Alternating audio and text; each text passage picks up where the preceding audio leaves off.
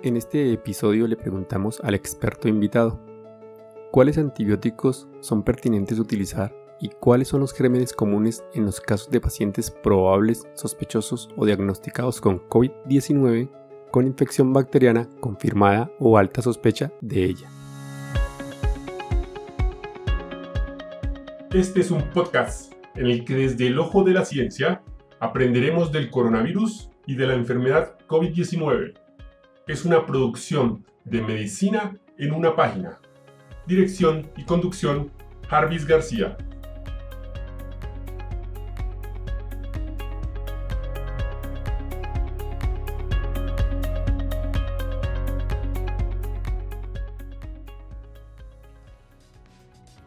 En un paciente crítico por COVID-19, la infección pulmonar bacteriana secundaria es frecuente, tanto por el daño provocado por el virus como por infección asociada a la ventilación mecánica.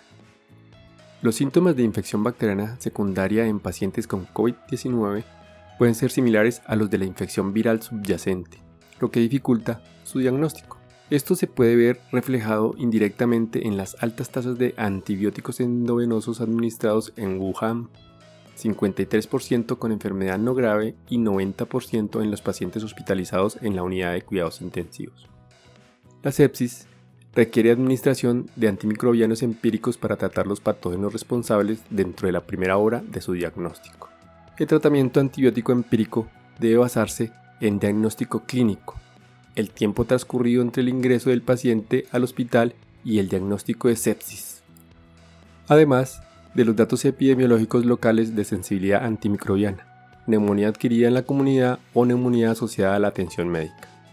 Por esta razón, y teniendo en cuenta que los patrones de sensibilidad antimicrobiana varían a nivel local, es recomendable construir una lista de medicamentos para el tratamiento, las complicaciones por sobreinfección en el paciente crítico con COVID-19 y además tener en cuenta los gérmenes causantes de dichas infecciones.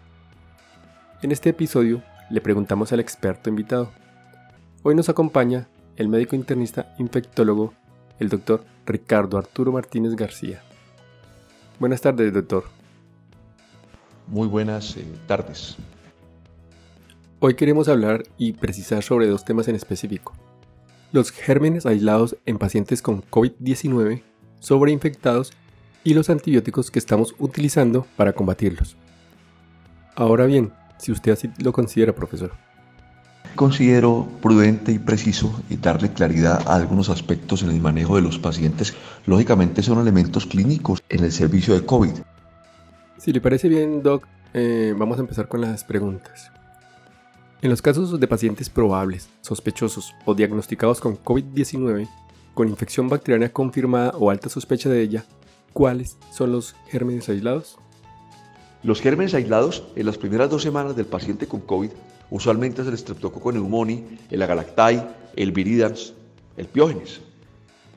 Después de las dos semanas, hay un incremento importante en la producción de gran negativos fermentadores y no fermentadores los no fermentadores como la pseudomona, como la cinetobacter, como la stenotropomona maltófila.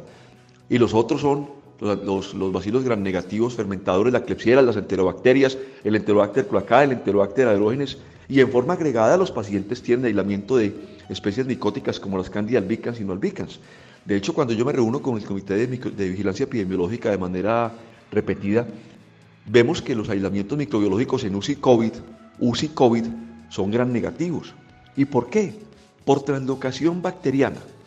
Entonces, señores, analicemos las cosas en conjunto, revisemos la literatura, miremos muy bien las cosas. Doctor, y en los casos de pacientes probables, sospechosos o diagnosticados con COVID-19, con infección bacteriana confirmada o alta sospecha de ella, ¿cuáles antibióticos son pertinentes utilizar?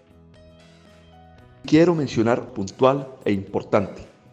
Cuando usemos antibióticos en el piso, Optemos por betalactámicos de tercera generación como la ceftriaxona. O si hay factores de riesgo, usemos epepimi. No meropenen, no imipenen, no doripenen, no tazobactam, no vancomicina. A no ser que haya casos muy, muy, muy puntuales. De resto, no. Y si el paciente requiere un cubrimiento para un gran positivo, porque está bacteriémico, por un estafilococo dorado sensible a la meticilina, optemos por un fármaco como la oxacilina en infusión continua. En vez de dar 2 gramos cada 4 horas, damos la dosis total en infusión de 24 horas. Muchas gracias, doctor Martínez, por estos elementos conceptuales tan valiosos y además tan concretos. Son elementos que nos van a ayudar al manejo de nuestros pacientes, amigos, amigas. Cuenten con nosotros. Yo estoy encantado de poderles colaborar. Doctor Martínez, quiero hacerle una última pregunta. No la traía preparada, pero creo que no debo dejar de hacerla. La pregunta es, sabemos que abusamos en el uso de antibióticos. ¿Usted cree que en nuestros servicios sabemos cuándo formularlos y también si somos oportunos para retirarlos como tratamiento para pacientes diagnosticados con COVID-19 con infecciones bacterianas confirmadas o alta sospecha de ella? No se trata de una camisa de fuerza, pero antes de prescribir un antibiótico tenemos que saber si estamos incurriendo en una buena práctica o no y para eso vamos a aplicar directamente lo que cada paciente nos está dando. Cada paciente es diferente. Cada paciente es diferente. Lo importante es que no abusemos de los antibióticos. No abusemos de los antibióticos. En pacientes con infección leve o moderada, sin cambios consolidativos, con negatividad de procalcitonina, no, no usemos tanto de antibióticos. Dejemos los antibióticos para aquellos pacientes hipotensos, con cambios radiográficos evidentes y obviamente vamos a, cultivar los pacientes o a pedir una procalcitonina. Si la procalcitonina es positiva, tengo un valor preposibilidad antes del antibiótico muy elevado. Y lógicamente, si los hemocultivos son negativos, quitamos antibiótico al cuarto o quinto día y no pasa nada. Lo importante es restringir al máximo los antibióticos. Segundo, cuando hay que dar antibióticos, prescribirlos, pero saber también cuándo los tenemos que retirar. Eso es fundamental, eso es prioritario eso es muy importante establecerlo. Por hoy no es más, doctor Martínez. No queda sino darle las infinitas gracias por regalarnos siempre en tiempo y por siempre estar tan dispuesto con nosotros. Sepan que siempre estamos para servirnos, estamos para apoyarnos. Cualquier duda, cualquier inquietud, eh, no duden en contactarnos. Cualquier circunstancia estoy pendiente. Eh, el Comité de Infecciones siempre nos va a ayudar y en el que los podamos servir siempre con el mayor de los gustos. Hasta aquí el episodio de hoy. Chao, chao.